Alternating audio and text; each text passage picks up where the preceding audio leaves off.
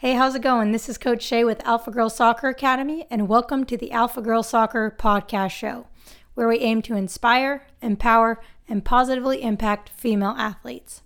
This episode is for all you parents and coaches out there who are striving to improve the youth soccer experience. So, even though I'm not a parent, I have a lot of passion surrounding this topic and how we can help our kids enjoy the sport on a deeper level. But I want to talk about you for a second. I want you to think back to when you were growing up, whether you played sports or not, and think about the messages your parents told you. And do those messages still empower or hold you back today? So, let me give you an example, and this is probably true for most working Americans. So, as a kid, up until last year, I was always told that getting a good education and a consistent, stable job was the way to go. It was all about receiving a steady paycheck and having benefits. And there's absolutely nothing wrong with that, but it put me in a box and limited to my imagination to what I could achieve in my life after I received my degrees.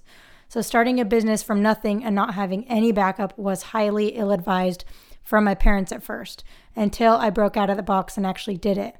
So, over the last few years, coaching and running my own business, I have learned a lot about the importance of breaking free from our limitations that the world gives us and how important it is to send our kids the right messages. The messages we tell our kids now, whether they're helpful or hurtful, will affect how they dream and how they live their lives. So our messages become the voice in their head that is either a positive, affirming message that allows them to breathe easier, relax, and perform to the level of their training, or it makes them tense and tells them that they are a disappointment or a failure. So we must be aware of the messages that we are currently sending them. Are they helping or hurting their self image?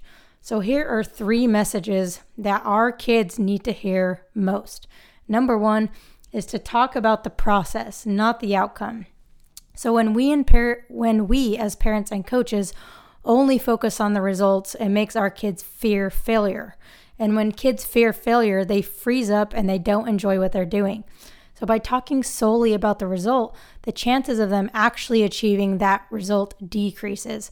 It takes away from the process of playing, which is what you need to do in order to obtain that desirable result. So, a great phrase that can be used is I love watching you play. Instead of fo- focusing on the result of the game, good or bad, let your kid know that you love to watch them play the game. And number two is to promote and praise good behaviors and habits. So, too often in today's youth sports, the player that scores the most goals is the one that gets the most praise, even if he or she was the laziest player on the field.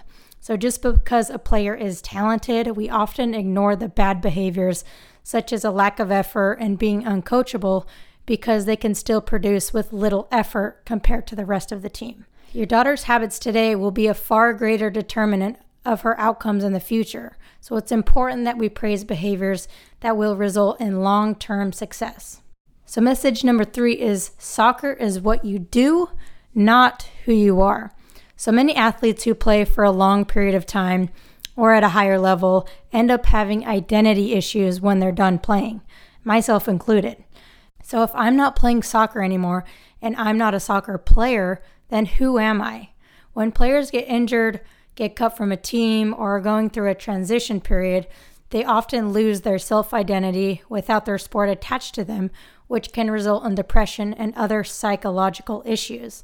So it's important that we see our kids for who they are, not what they do.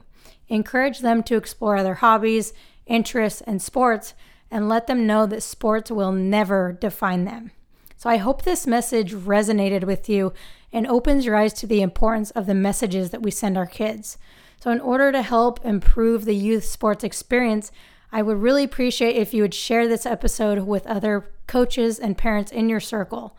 And before you go, if you enjoyed the episode, please leave me a five star review on iTunes so I can continue to help more girls. All right, thanks for listening, and I'll catch you on next week's episode.